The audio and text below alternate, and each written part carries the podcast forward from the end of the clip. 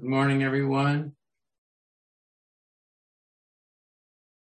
Oh, I, I thought Malia would stay for the beginning of the lecture, but I guess she she told me she had to leave, but um, I thought she was maybe going to stay for the beginning.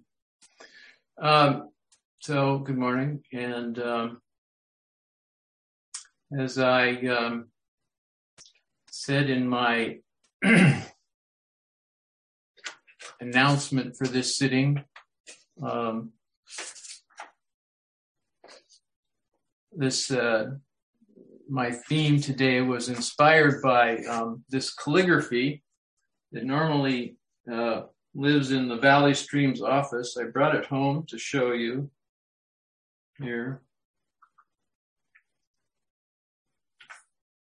Oh, now Malia's back. Just a minute.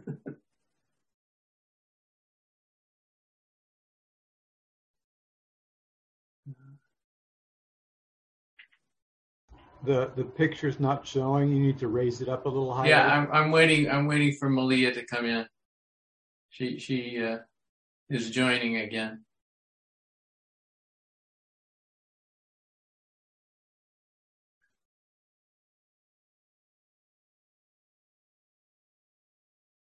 I'm not sure it's happening. So uh, any case, uh, in any case, um, this is the calligraphy.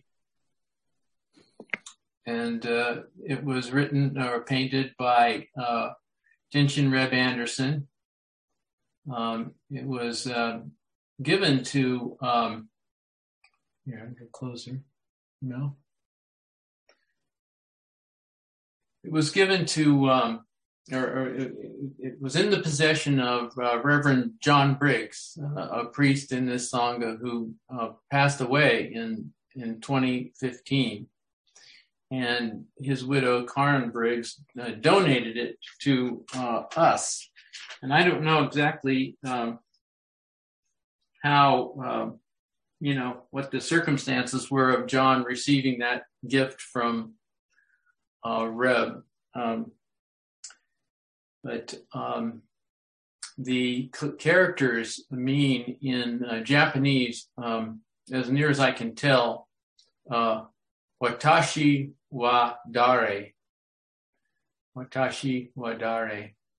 And uh, it means, uh, who am I? Who am I? And so I, uh, last summer, we had a visit, I had a visit really uh, from um, our guest speaker last Monday, Reverend Taiga Ito. Uh, he Uh, came by the Dharma Center. He came by Sacramento on his way up to the foothills. And um, uh, I met him at the Dharma Center, and I showed him this calligraphy. Uh, and um, we discussed it a little bit, and it, it seemed to me that uh, he had some doubts about it. Uh, and, and I had some doubts about it, too. Um, and I think the nature of his doubts, and we're close to the nature of my doubts, which were, um, what uh, does this, you know, this kind of uh, phrase sound a little bit uh, on the on the on the, the existential spectrum? Uh, does that does that phrase um, tend to sound like it's uh, substantiating? Um, An I, uh, a um, uh, th- an ego, you know, a you know, a separate self. Uh, when, of course, the teaching is our teaching is, you know, that that the the idea of a um, of the I is is just sort of a, a convenient fiction and doesn't really accord with Uh, Buddha's teaching.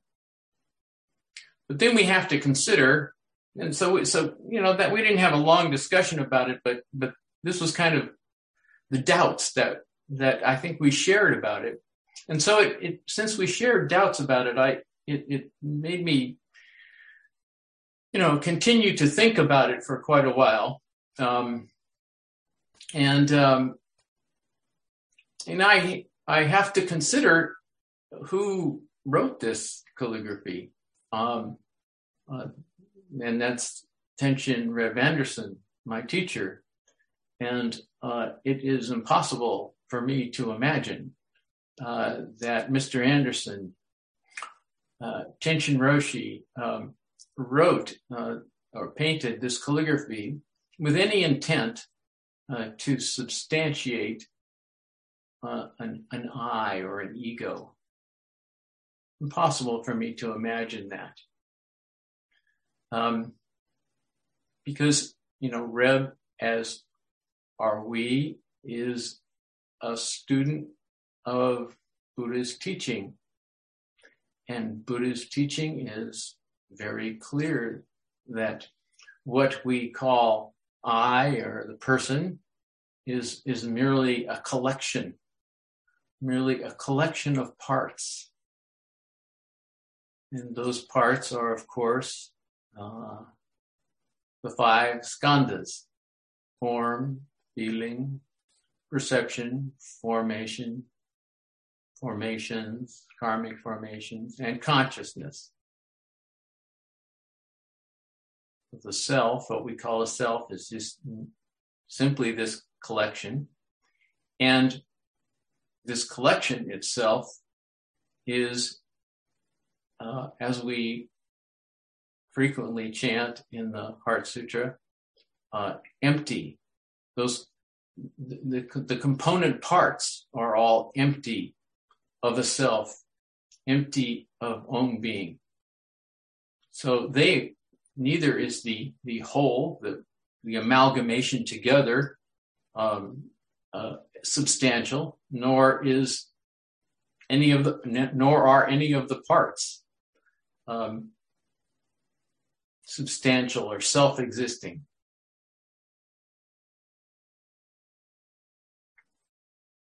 In in the in the uh, in the and this is this is not you know just an invention of you know. the Mahayana. This is this is this comes from um, Buddha's original teaching. Uh, in in the Pali Canon, it, um, in the Discourses on the Middle Way, it's uh, and and and actually elsewhere throughout, you know, the, the original recorded teachings of the Buddha. Uh, it says uh, the sutras say, form is like Um, a ball of foam. Feeling is like a bubble. Perception, like a mirage. Formations,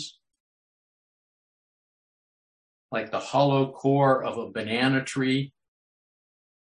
And consciousness is like a magic trick. So, according to our fundamental teaching, which is obviously well known to the author of this calligraphy, the the I is is neither um, substantial in its in some kind of whole amalgamation of these five, nor is it substantial in any of their parts taken separately. So we can set aside, I think, we can set aside, easily set aside the idea that um, this, well, we can, that, that this is some sort of um, existential question, or that, or, or that it, you know, it, it sounds like it, it's, it has a kind of self-referential uh, referential feeling, you know, who am I?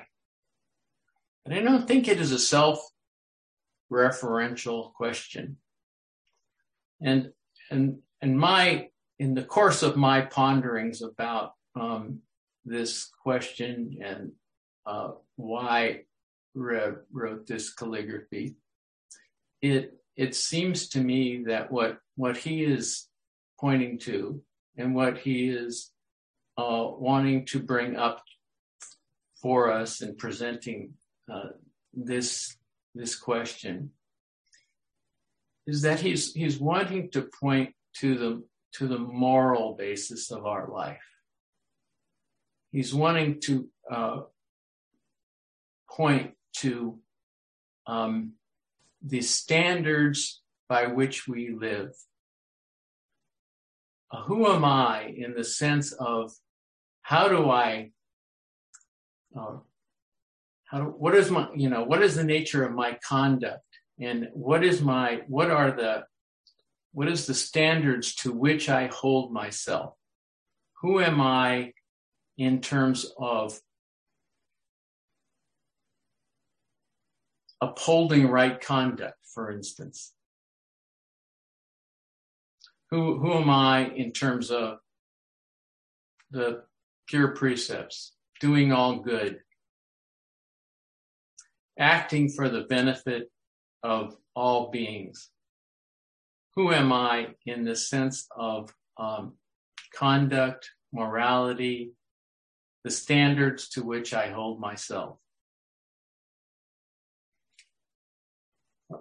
I think that's that's my that's the way. Let me just say, I don't know. I, I haven't talked to Rev about the you know this calligraphy, and I don't know when he wrote it, and um, but this is this is this is my interpretation. Uh, this is my the way I'm taking this, and the way I find it most uh, useful in my practice to ask that question um, as a way of. Um, Holding holding myself responsible, you know, my self-responsibility for my actions. Who am I in this world? What do I, you know, how do I take care of my life or not take care of it? Um, how do I take care of other people or not take care of other people?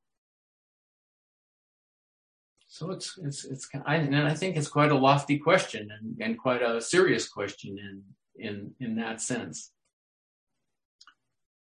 As I say, you know, I don't know uh, when Rev wrote this calligraphy, um, but I would guess that it was uh, you know sometime maybe I think John didn't meet Reb until sometime in the nineteen nineties. So I'm assuming it's some maybe sometime in the nineteen nineties that he may have, or later that he may have received this this calligraphy. Um, and it, so it was certainly after, mm, you know, uh, the late nineteen eighties. And if you, you know, if we don't talk about other people's practice unless other people, other people uh, make, you know, their practice uh, and their life um, transparent to us, and or offer us stories about their life, and um, and Reb has done that. And if you've read his book, Being Upright, you know about a story that he's offered as an object lesson for us, a story, um, not a very uh, flattering story about himself, a story um, that begins with a um, improperly acquired handgun uh, that uh, Rev used to chase after a person who had robbed him in his garage on Page Street in San Francisco. And he tells this story in Being Upright, uh, how he used this improperly uh, acquired handgun to chase after this person and chase them into a public housing development several blocks from San Francisco Zen Center. Uh, it was unloaded, uh, but he was carrying it visibly, and he was arrested for carrying this gun, pursuing someone into their home. So this was a, you know, uh, a really, really foolish thing to do. Um, and Um, it's, it caused a great deal of embarrassment to Reb and to the entire San Francisco Zen Center community. When a priest who has formally taken vows and been entrusted with Sangha leadership violates his vows so publicly, uh, he may well ask himself the question, who am I? What is my commitment? What is my commitment to nonviolence? What is my commitment to being upright? And after this incident, not only was he asking himself that question, but the entire Zen Center community was asking him that question. Who are you? Who, who, what are you up to? So um, after after that uh, incident, there were there were a number of meetings um, where Reb, and there were public meetings where Reb was um, required to um, were asked to and did appear before, you know, people in the Sangha to answer for his conduct, to answer for what he had done. And I went to one of those meetings. This would have been about eighty-seven or eighty-eight. And uh, it was at Green Gulch Farm. And my my impulse um, in in going to that meeting, or what I found that I wanted to do when I got to that meeting, was was not to castigate Reb. I, I my impulse was to to defend him. Uh, that was not the impulse of most of the people who were there. Um, and I don't really know whether um, that should have been my impulse either, but that that was at the time what I, out of out of loyalty to him, I think. That that was my impulse.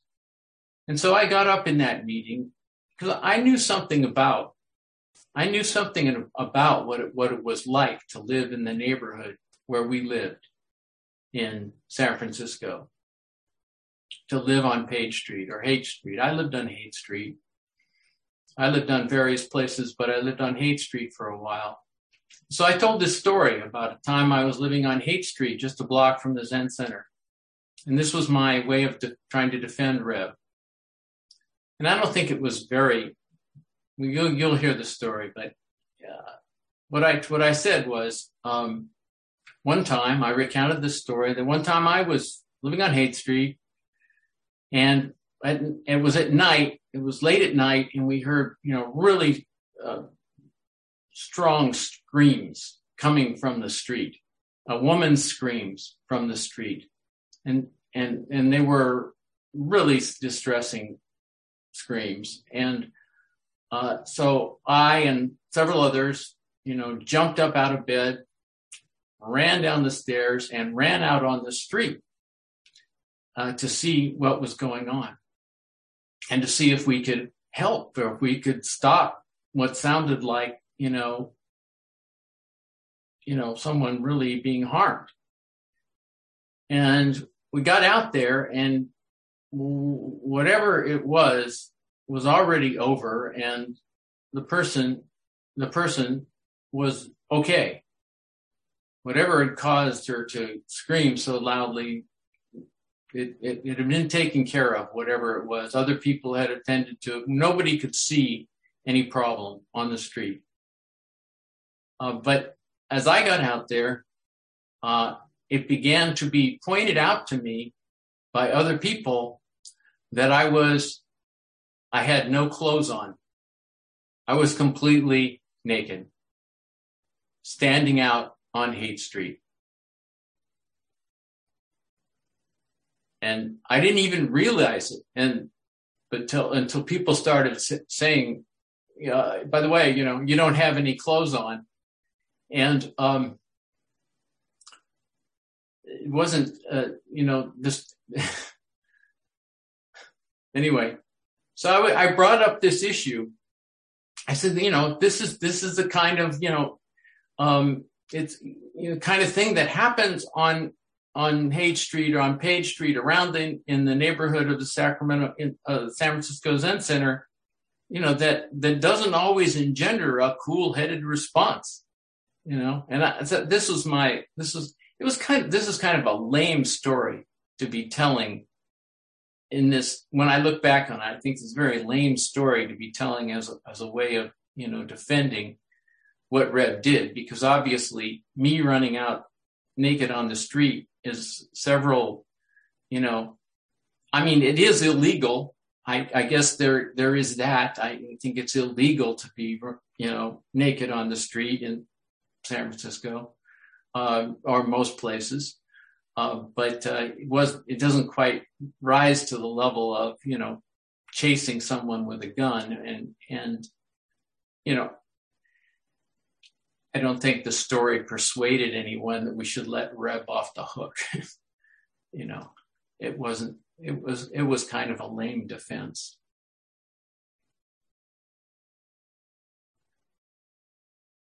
But, you know, the, the reason, the reason I, I, you know, the ultimate reason I, I brought it up was, was what, what I, what I was thinking was that I wanted to express was, you know, Who who among us, who among us has not done something, you know, really off base, something something they really regret, something that that you know harmed another person, or that was was really um, not their best foot forward, you know, not not the best thing they ever did, and and and and and, and even you know.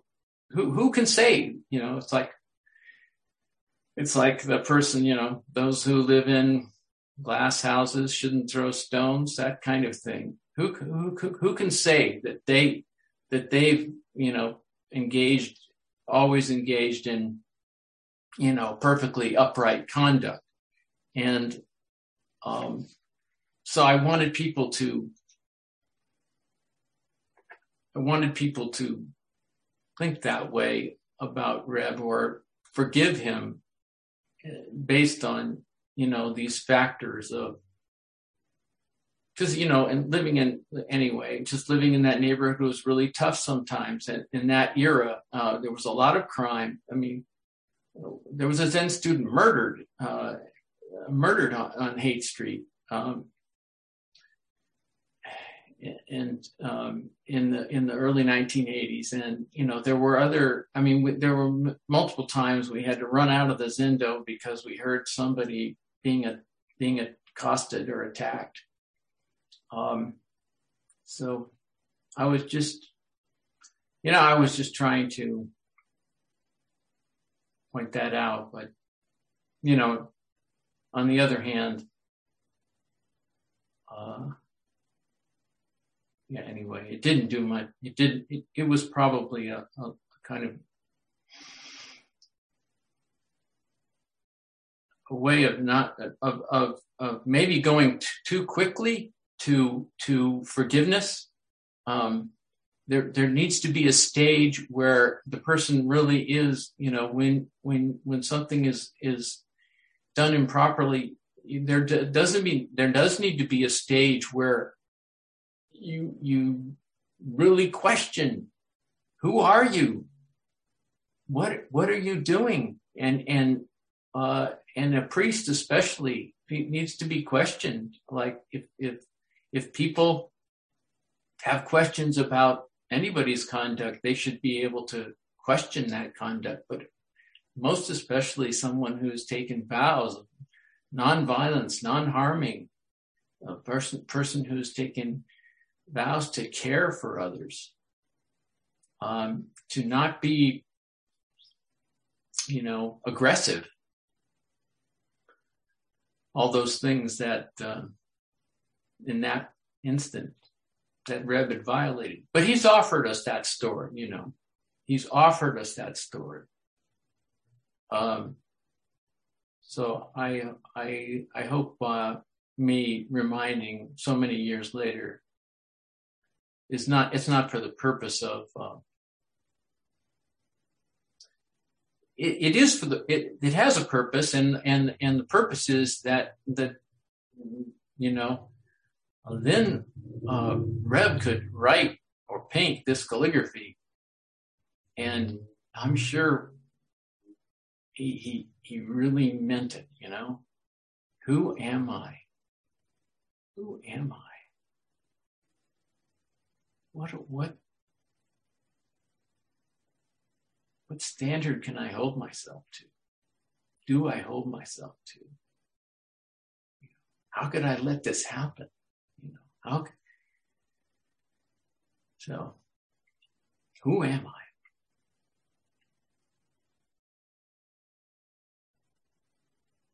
So that's the way, you know, I've been working with this phrase.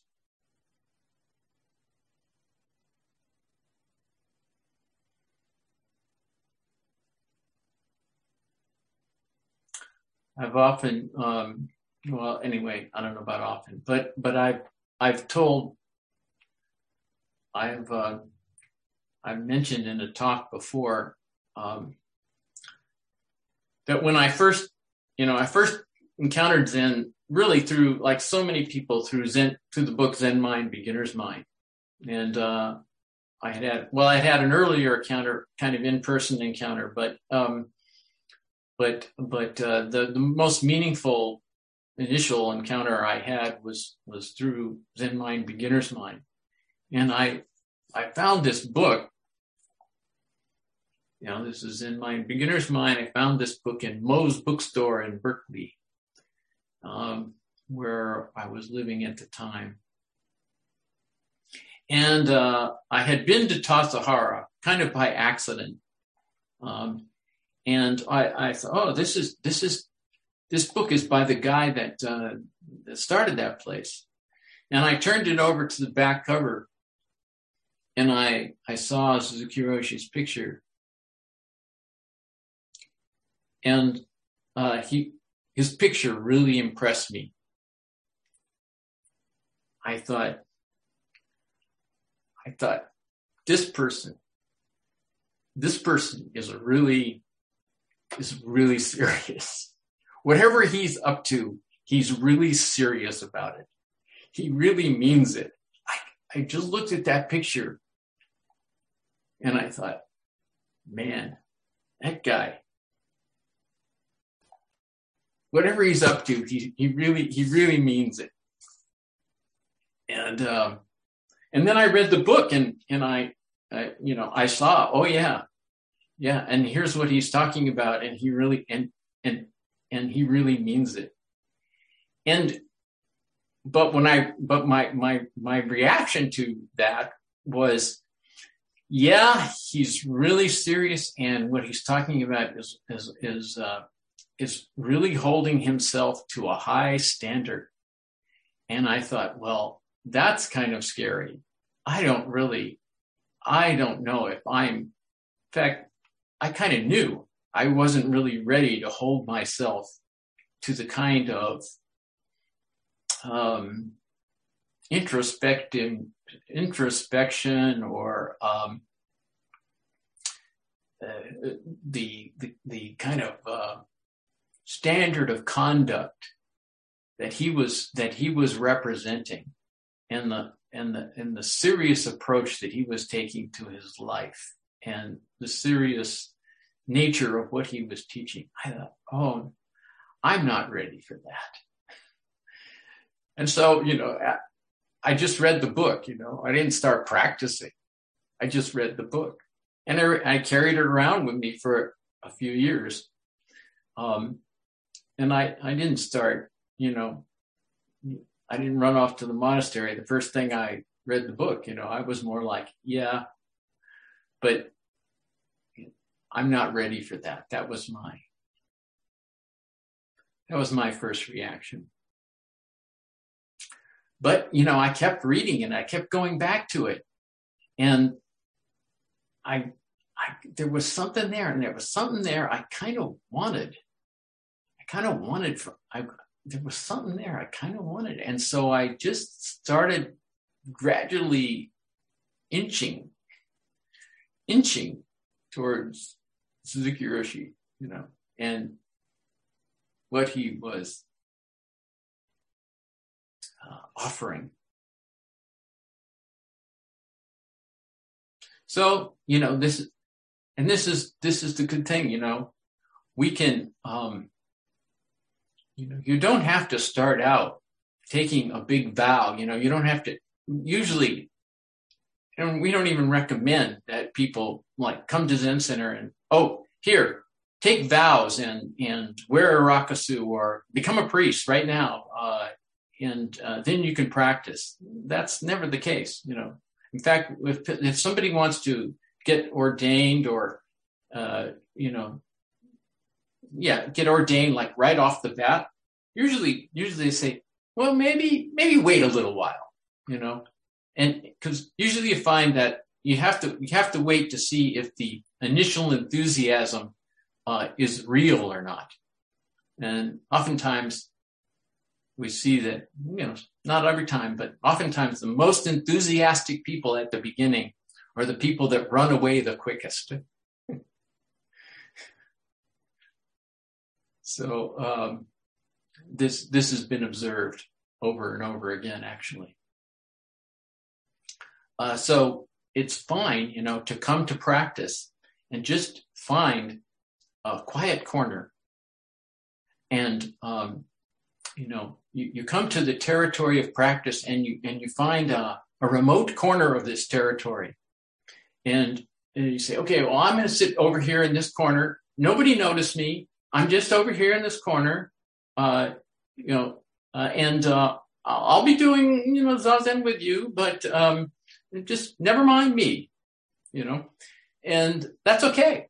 And, uh, and sometimes it's those people that actually end up sticking around because, uh, gradually they, they, they turn up the heat, you know, they start at a very low heat and then, then they, then, then the, the heat, they, they, they can kind of let the heat sort of slowly, slowly build. Um, And and then, you know, like me, right? Well, how long did it take me to get ordained uh, priest? Let's see. It took um, about forty years. Yeah, give or take, forty years. That's a really slow boil. um, but I, that's, you know, that's that's the way I started, you know, just found the little corner. And um, and the little corner was in my house at first, and then it was with some other people, and then it was at a Zen center, and then it was at a monastery. Yeah, so, you know, but slowly, slowly. There's that, you know, this, you know, this uh, haiku by, I think it's E Q. Yeah. He says, a snail climb Mount Fuji, but slowly, slowly.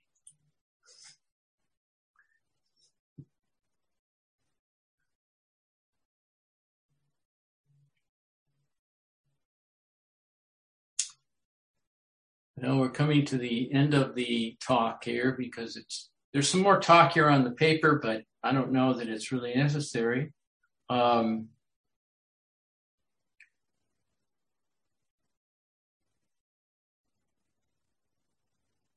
I think the, the, the main thing is, um, I guess well, I'll, I'll say one more thing.